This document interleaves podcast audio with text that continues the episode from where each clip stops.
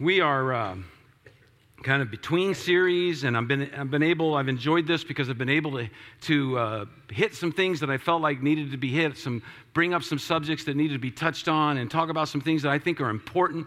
And, and I want to do that again today. Um, I, I entitled this Humility What Does Wisdom Look Like? Uh, because we have a lot of different ideas of what wisdom is, and, and, and uh, so I, I want to talk about that a little bit. And I want to read this passage. It's on, the sh- on your sheet there. This is from Matthew 20, 25 to 28. Jesus called them together and said, You know that the rulers of the Gentiles lord it over them, and their high officials exercise authority over them. Not so with you. Instead, whoever wants to become great among you must be your servant. And whoever wants to be the first must be your slave, just as the Son of Man did not come to be served, but to serve and to give his life as a ransom for many.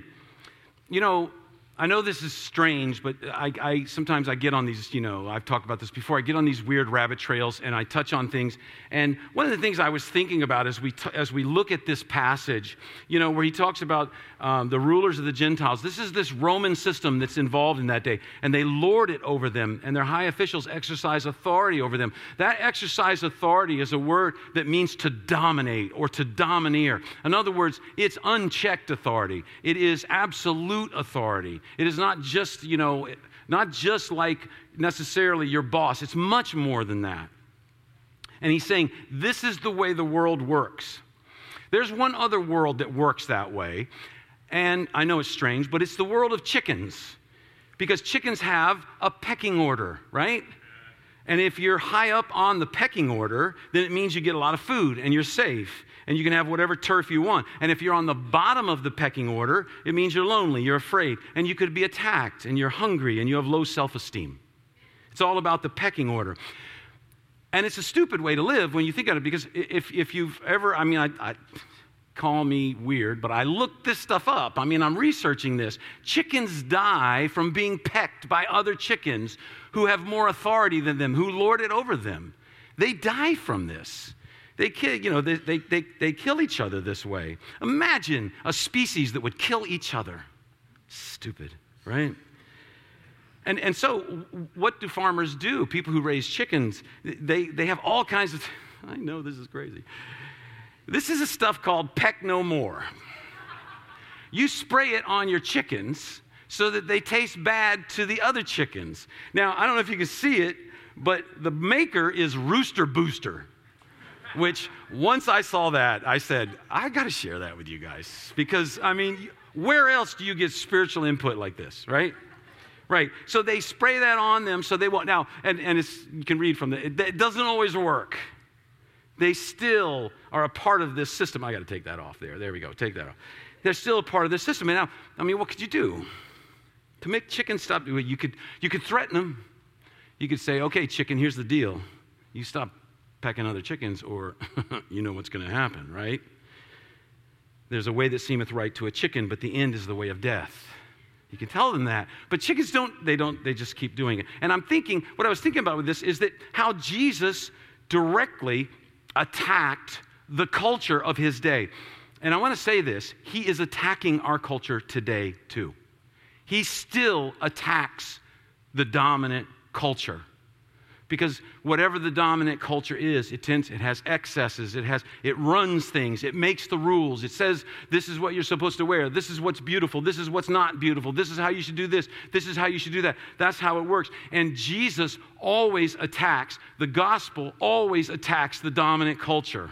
Now, it attacks even cultures that aren't dominant, but it always attacks the dominant culture. And in the ancient Roman culture, ancient Greece, they admired heroes, this idea of a someone who'd overcome obstacles to achieve their full potential of excellence and to receive status and honor and recognition. So, so they viewed life, they viewed life as this competition for status, for honor, for recognition. It was a struggle. This is the meaning of life to them.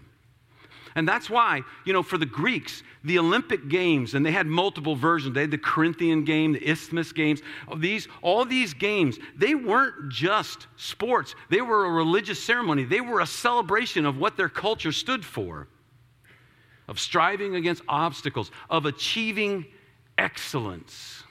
That's why, I mean, has it ever occurred to you, you know, they, they show back in those ancient days, they would give them a laurel wreath?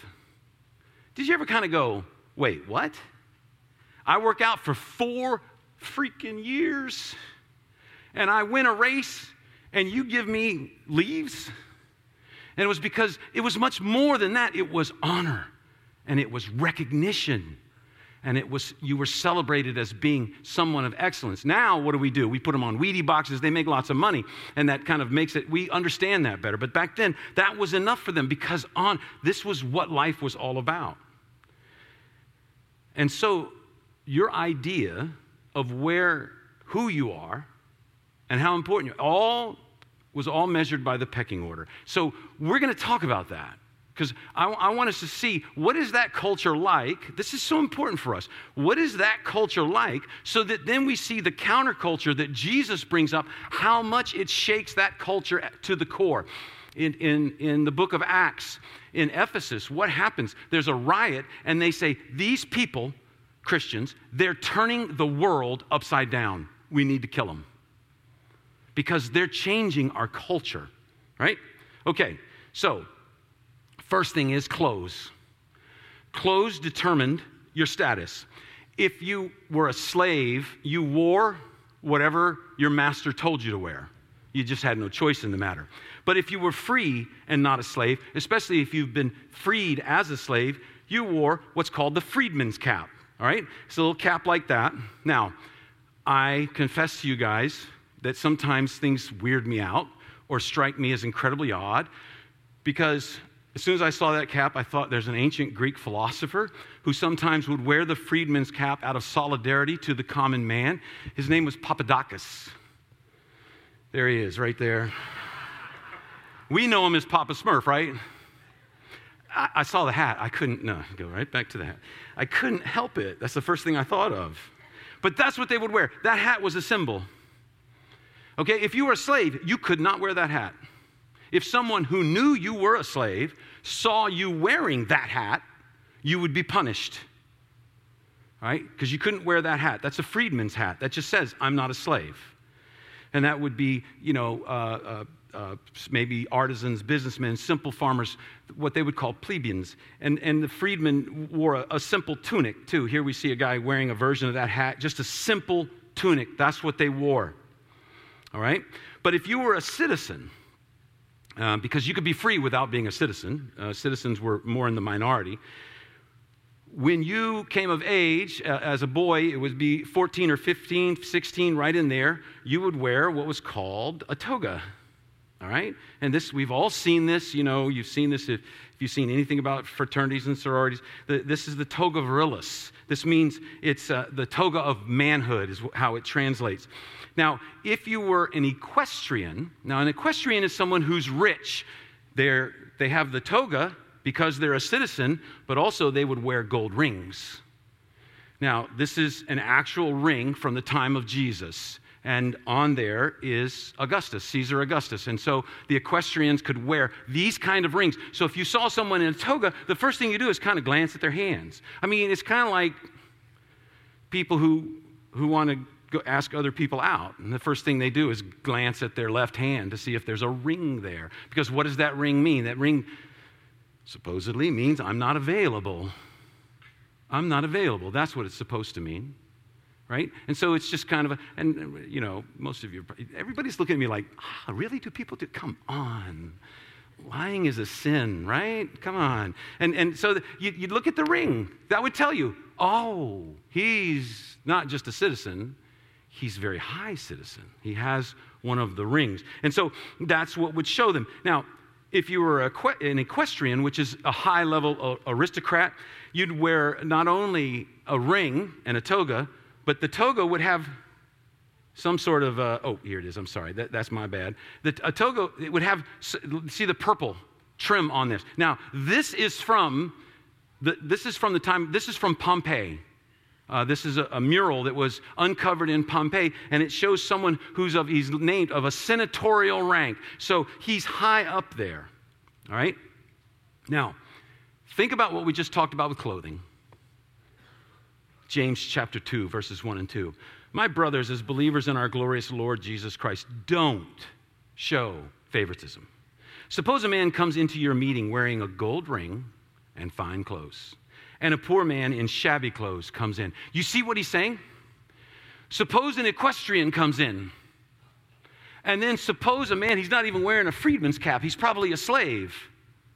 And he says, Don't treat them differently. Don't you dare take this man up to the front and show him a good seat and tell this man to sit in the back. Don't you dare do that. Now, we look at that and we say, oh, yeah, well, of course. We, we, but understand what he's saying here? He's saying, break the rules. Because Roman law said you have to show these people favor. You have to. They get favor in whatever it is. And Jesus, James here is saying, don't. Don't do it. Not in a church. Not in church, all right? And so this is how the church is going to mess with Rome. This is how Jesus is going to attack the dominant culture of that day. And so, this senatorial class, you know, you, the, people would show who they were by what they wore. You, you, you could wear uh, the robe and the gold ring and the, and the purple trim or a big purple sash. Sometimes they wore something like that. Isn't it crazy that people thought their clothes were an expression of status? Isn't it crazy we still do it? We still do it. All right, that's just clothing. Next is occupations. Occupations were ordered all around rank. That's, that's what they were ordered on. And it just depended on what you did as to where you stood in your society. I mean, obviously, slaves were at the very, very bottom. But your occupation, you, if you worked with your hands, you were low. Anyone who did anything with their hands, they were low. Because if you were rich and if you had a high status, you had other people doing your work for you. And so your occupation was all about status. I just wanted to mention that. Then legal standing. Uh, in Rome, there's a saying there's one law for the honorable, and then there's a whole nother law for the humble. And, and it would not be a good thing to be one of the humble people. But one of those laws is this for a, a Roman citizen could never be crucified. A Roman citizen could never be punished without a trial. Now, we see that played out in the book of Acts. If you remember this, Paul is, is caught, they, they, they punish him, they throw him in jail, and the next morning he just casually mentions, Oh, by the way, I'm a Roman citizen. And the jailer's like, I'm a dead man because I whipped a Roman citizen without a trial.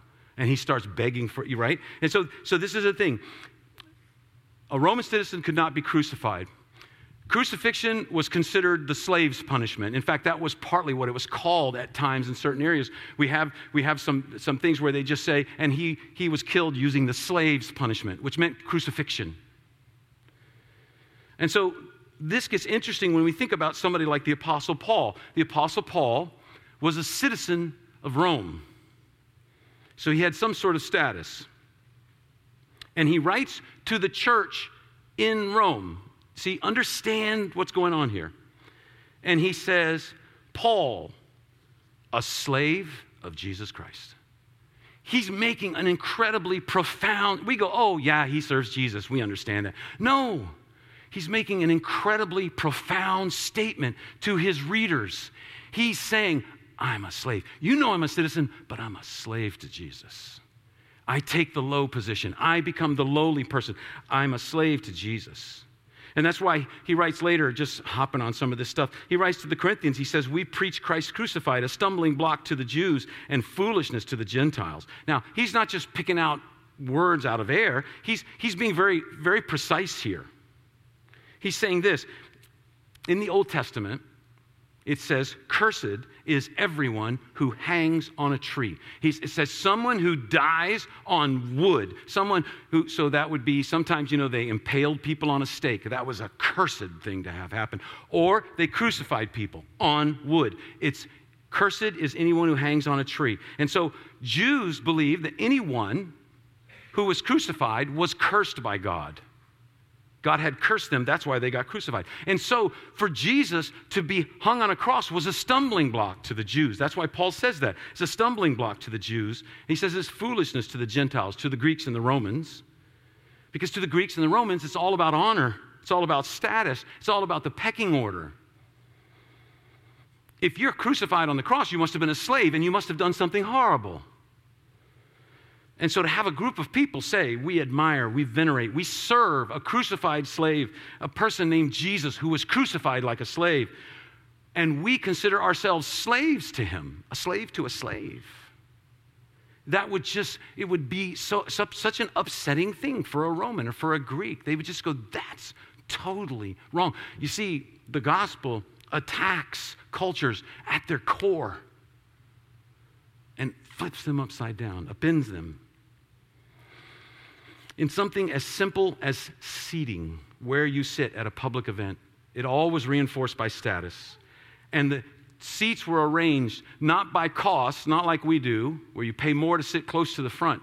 No, it was your rank that got you close to the front. There was no change in necessarily. Oftentimes, the seating was totally free, but they put people where they were by rank. People would throw private parties and they would arrange people by rank. We know some Romans oftentimes invited people who they knew were inferior to their party just to lift themselves up. Just look at them. And then they would feed them inferior food and they'd give them the cheaper wine because status is so important. And, and here's the thing no one thought anything was wrong with this. This is normal. This is the way it should be. If you're low status, you weren't allowed to speak at a party until everyone of higher status had said what they wanted to say. If you're lower status, you can't interrupt anyone at a party. But if you're high status, you can interrupt a low status person anytime you want.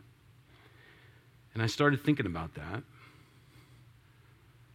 because I struggle with interrupting. This is something I do, and I know I do it, and I have some close people in my life who remind me of it. And it's really it's because sometimes I think of the most brilliant things and it's just in me bubbling up. How can I not share it? How can I not bless everyone in the room? oh, yes, someone else is talking, but that is not close to what I'm about to say. Right? That's what's going on.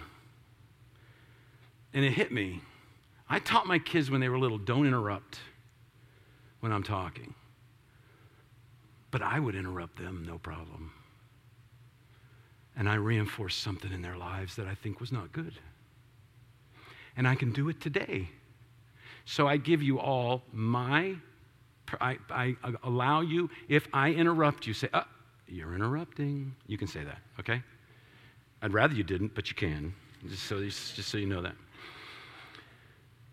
They would display wealth in ostentatious ways. Rich people might build public baths or parks or buildings, and then they would put their names on the buildings. Imagine. Is that crazy? And it would display their status. I will leave a monument to me. Plutarch, who is an ancient Roman writer, wrote Most people think to be deprived of a chance to display their wealth is to be deprived of their wealth itself. So they would look for expensive stuff to buy, clothes with expensive labels, chariots that were really expensive, just to let everybody know I'm rich. I can afford it. What a messed up culture that is. And the gospel attacks that culture at its very core because that's also our culture. And the gospel is attacking that culture at its very core. Final thing I want to mention is titles they would grant honorary titles to, to each other, and it wasn't considered rude to brag about your titles. You would list them, right? You would list them, and, and you would say it. And uh, there is a, um, today, you can buy titles now. You can buy titles that are for sale, like in England, and they're real titles. The, the other day, someone said, Oh, are you a reverend? And I said, I'd rather be a viscount or a baron. Just think that sounds cooler. If I had the money, I'd buy one of those. You could you had these titles and you could earn them or you could buy them and you would display them. Uh, there is a uh, there is a writing that was ordered to be displayed all over the Roman Empire. It's called the, the Deeds of Divine Augustus. Augustus was the Caesar at the time. It was written by Augustus for himself and it's long, so I'm just going to read. It says, Three times I triumphed at oration, 21 times I was named emperor. The Senate voted yet more triumphs for me, which I declined. Because of victories won by me, the Senate voted thanks to the immortal gods 55 times for me. In my triumphs, nine kings or children of kings were led before my chariot. I have been consul 13 times. I was the highest ranking senator for 40 years. I held the office of Pontifex Maximus. All citizens of one accord in unceasingly have been praying for me in every holy place for my well-beings, well-being. You know, it's kind of good, it's good to be the king, right? When you're the top rooster and you can crow about it. And so we have this culture right? There's just a general overview right there. That's the Roman culture that, that Jesus came into. Humility was not something they cared about at all, they thought it was a weakness. They, they, they, they worshiped the way of the hero, which there's a lot of good, worthwhile qualities in that, right? Courage and excellence and persistence, overcoming obstacles and being self disciplined but they, humility was not a big, it was not something they admired. You know, we talk about humility, but sometimes we don't admire it so much ourselves. I've mentioned before, I really like Winston Churchill, and it's because of his wit. And one, there was a guy named Clement Attlee who, who oftentimes was in his party and competed with him uh, um, for roles in the party. And uh, Winston Churchill said, Clement Attlee is a modest little man with much to be modest about. You see, humility's still not that big Life in the ancient world, especially, was all about greatness. And so, Jesus is born in this little country called Israel. And he's just a worker. He's a, he's a tekton, it is in the Greek. He's a worker, probably a stonemason, and he also probably did carpentry, but it's not much wood in that area, so uh, they worked mostly with stone. And he said to his friends, he said to his followers, You know that the rulers of the Gentiles lord it over them, and their high officials exercise authority with them. And you know what? At the end of that sentence, any Roman or Greek especially would have said, Yeah, that's right. That's how it works. Absolute authority. What's wrong with that? That's a true statement. There's nothing wrong with that. It's all about climbing up. They would have said, Yep, and Jesus says what? Not so with you. Not so with you. Not so with you, First Church. This is the way the world works. The gospel is now attacking it at its core. Don't work that way. That's not how it works. He says, instead, whoever wants to become great among you must be your servant, and whoever wants to be first must be your slave. You know, it's a, that's a funny way of being first, right? To serve others. And he says, Well, I'm going to live it for you, just as the Son of Man. And to give his life, uh, wait, I missed. Just as the Son of Man did not come to be served, but to serve and to give his life as a ransom of many. He says, I'm making a new community. It's a new way. We're doing a new, we're establishing, a, it's a new culture in this com- community. It's not like our culture has for us. This is a new thing. It's not me first. It's not my family first. It's the way of the servant, it's a different way of living. And Jesus did not get on that endless race for achievement.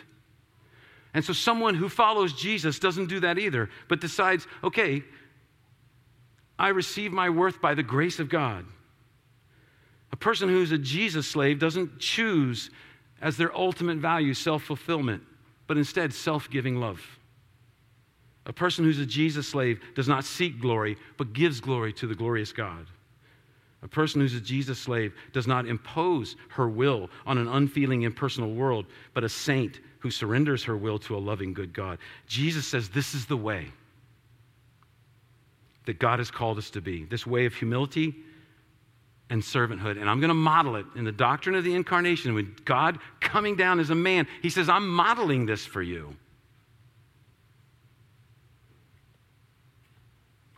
Jesus knew that the Father had put all things under his power and that he had come from God and was returning to God. So he got up from the meal, took off his outer clothing, and wrapped a towel around his waist. After that, he poured water into a basin and began to wash his disciples' feet, drying them with the towel that was wrapped around him. And he's saying, What? He's saying, Here's what greatness looks like. In our culture, here's what greatness looks like. You know, the thing we have to do then is we have to figure out in our culture what does greatness look like in God's eyes. How does it work out in our culture? In Jesus' culture, here it is. I mean, think about the categories we went over. And we talk about Jesus. When the angels came, what did they say? There shall be a sign unto you. You shall find the babe wrapped in swaddling clothes. All right? You don't get swaddling clothes at Macy's. That's not where they're from. They're just rags. They're just whatever someone could scrape up at the time. They're the rags that a peasant would wrap their baby in. And he said, Here's the sign. Here's the sign. He's coming as a servant, he's coming in humility. And so, what does he do here in this passage? He wears the, the, the, he does the job and wears the clothes of a slave. He takes off his outer garments that show where he stands in that society. And he puts on this, he t- grabs this towel, and he does what a slave does. Now, foot washing, eh, I just want to say this no hero in Greek or Roman literature ever did this, ever washed feet. It's Jesus' most important last act, in a sense. Now, washing feet was important. It was, a, it was a matter of hygiene. It was also of religious significance in the idea of cleansing, but it was demeaning. And it was a job for slaves, it was a job for the lowest person in the household. And in fact, though, in, in Israel, even if you had a Jewish slave, you couldn't make them wash anybody's feet because it was too demeaning, even, for a, even if it's a Jewish slave. It's too demeaning. You know, there are hardly any stories of a lower person washing a higher person's feet in all of literature. There is one story uh, from Israel, a couple named Joseph and Aseneth. And Asenath was the bride, and she was so in love with her husband. She came, when he came home, she actually goes to wash her husband's feet, and he's stunned by this. He says, "No, no, no, don't do that. We'll get us. The servant does this." And she goes, "No, you are my Lord from now on. My feet are your feet. My your hands are my hands. No, no other woman will ever wash your feet." Isn't that a beautiful story? My wife didn't think it was that beautiful of a story. Um, you know why? Because there's no stories of husbands washing wives' feet. There's none. They considered women lower. That's the way they considered it. There is one story of some disciples who loved their rabbi so much that they try to wash his feet, and he refuses to allow them because they're not low enough. But you never read of a rabbi trying to wash his disciples' feet. You'll never read that except in the Gospels. What kind of God is that? Who humbles himself, who humbles himself to the creatures he created.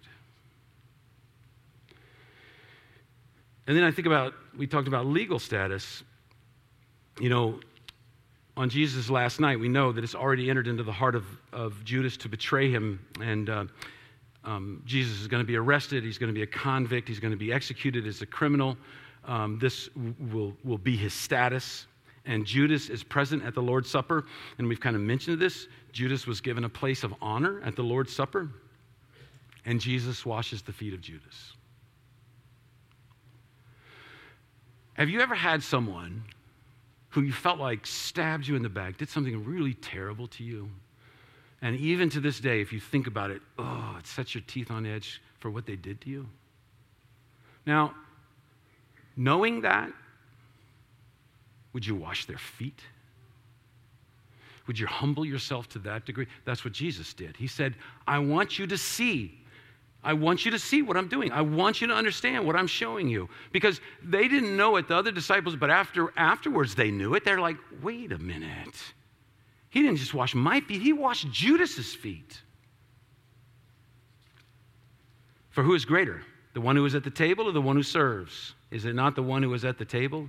But I am among you as the one who serves. See, Jesus was considered the host of that meal, so he had the biggest, highest position there.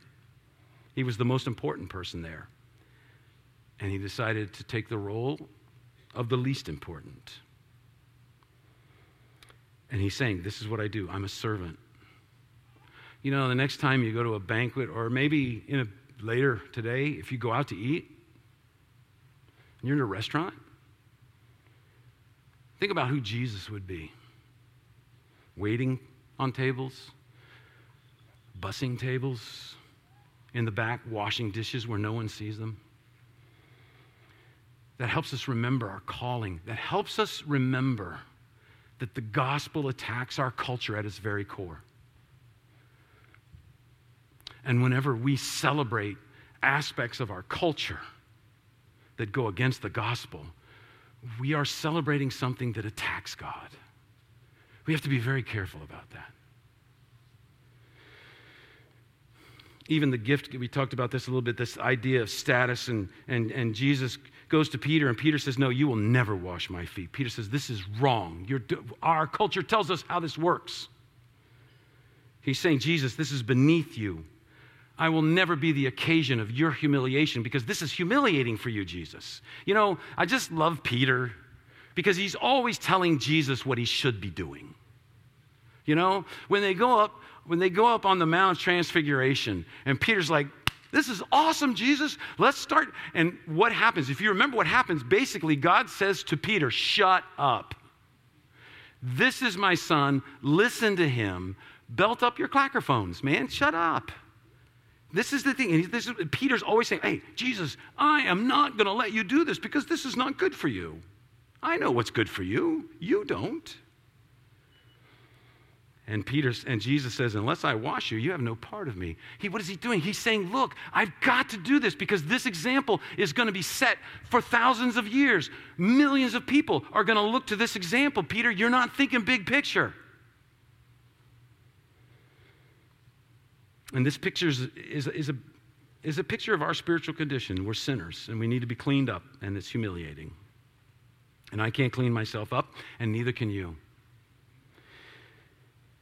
We need the gift that Jesus gave, his ultimate humiliation when he died on the cross. And so here we are, these people, where we, to all, everyone who looks at us, we're bright and clean. We're, you know, these people that have it all together.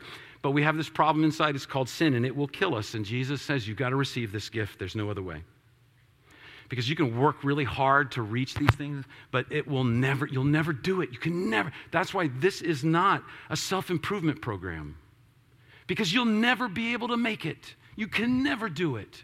It has to be done for you.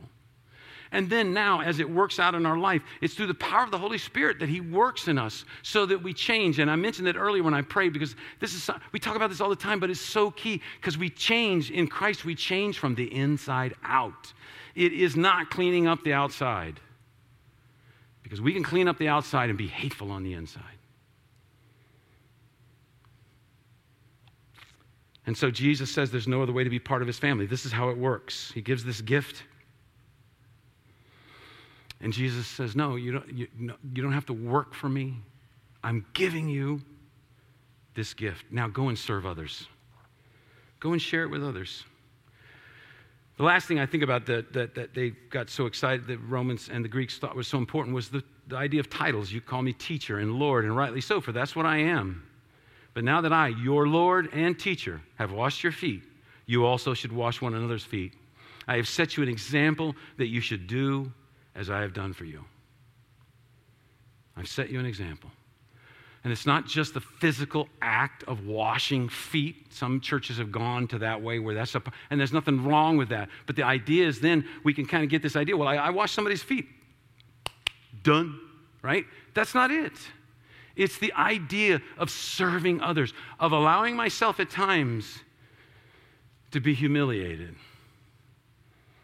Because everybody here, I think, possibly, if we, if we ask you, everybody here would think, yes, serving others is a good idea. And it is a good idea. But you know where, where, where the problem comes? Is when you're treated like a servant. When you're treated like a servant.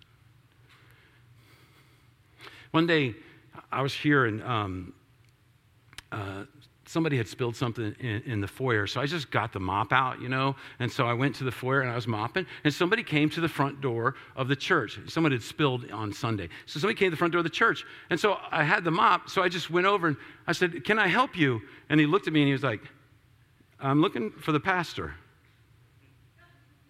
And I said, Oh, I think I know what's going on here. If I put this down, is it better? You know? And I said, I am the pastor. And it just was like, Really? I said, Yeah, really. What can I do for you? And, and, and, and we ended up talking. It was fine and it was good, but I could see how that person, their first thought was, You got a mop in your hand, dude. You're not important. I need to talk to somebody who's important. And so Jesus is saying here, we all love to be servants until we're treated like one. And then it, then it stinks. right? And Jesus is saying titles aren't important. It's opportunities to serve and help others. We're going to start this little community. There's going to be no pecking order. People who've been at the bottom are going to be able to be anything they want in this community. Slaves are going to feel, going to come in and they're going to feel like, hey, my life matters to these people. I'm not just a piece of property to these people.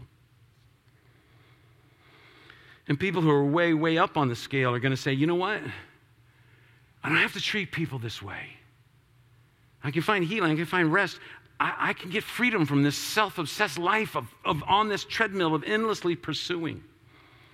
And I love it because we, we have from the early church, we, we know of at least one church where the, the, the pastor was a slave.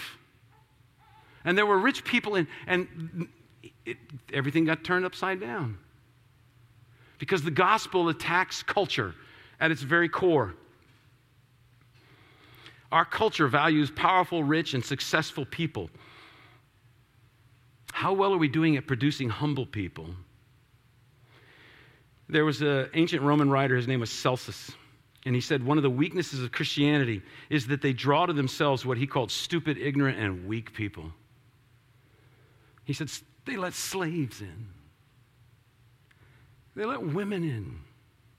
This is never going to work. This Christian thing will never grow because they value humility.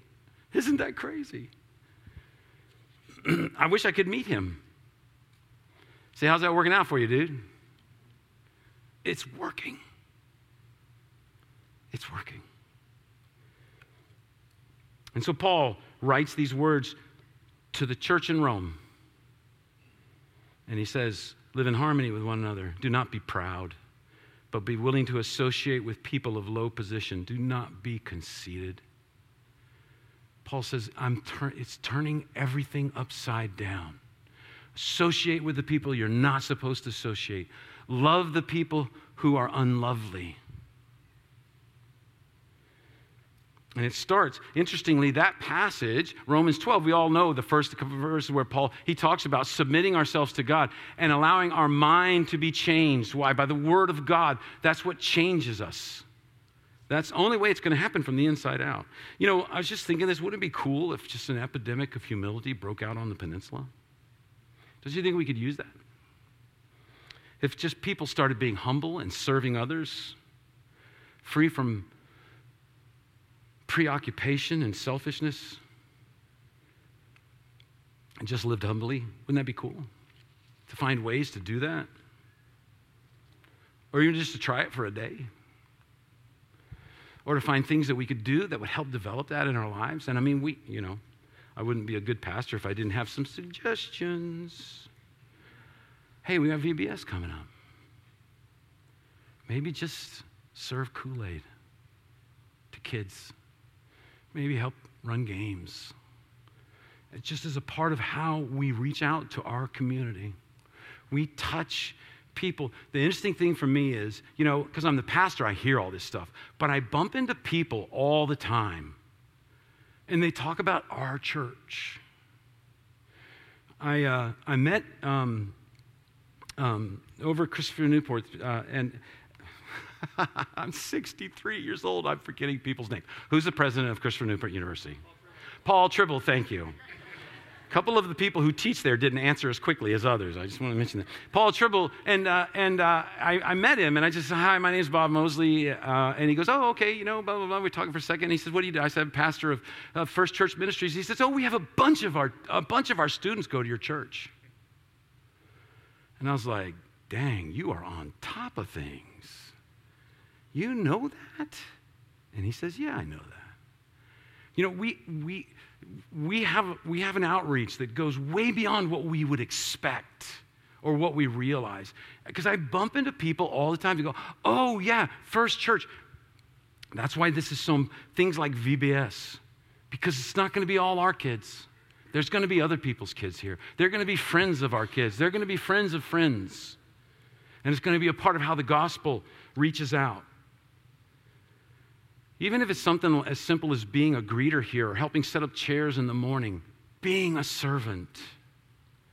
And this fall, we'll start looking towards small groups and being involved in that. And also, this fall, we're going to start looking towards um, setting up a, a, plan to start having students come to houses for dinner every so often, to establish relationships um, and, and enable our church to grow and fellowship better with each other. We want to do that. That's a great way to serve.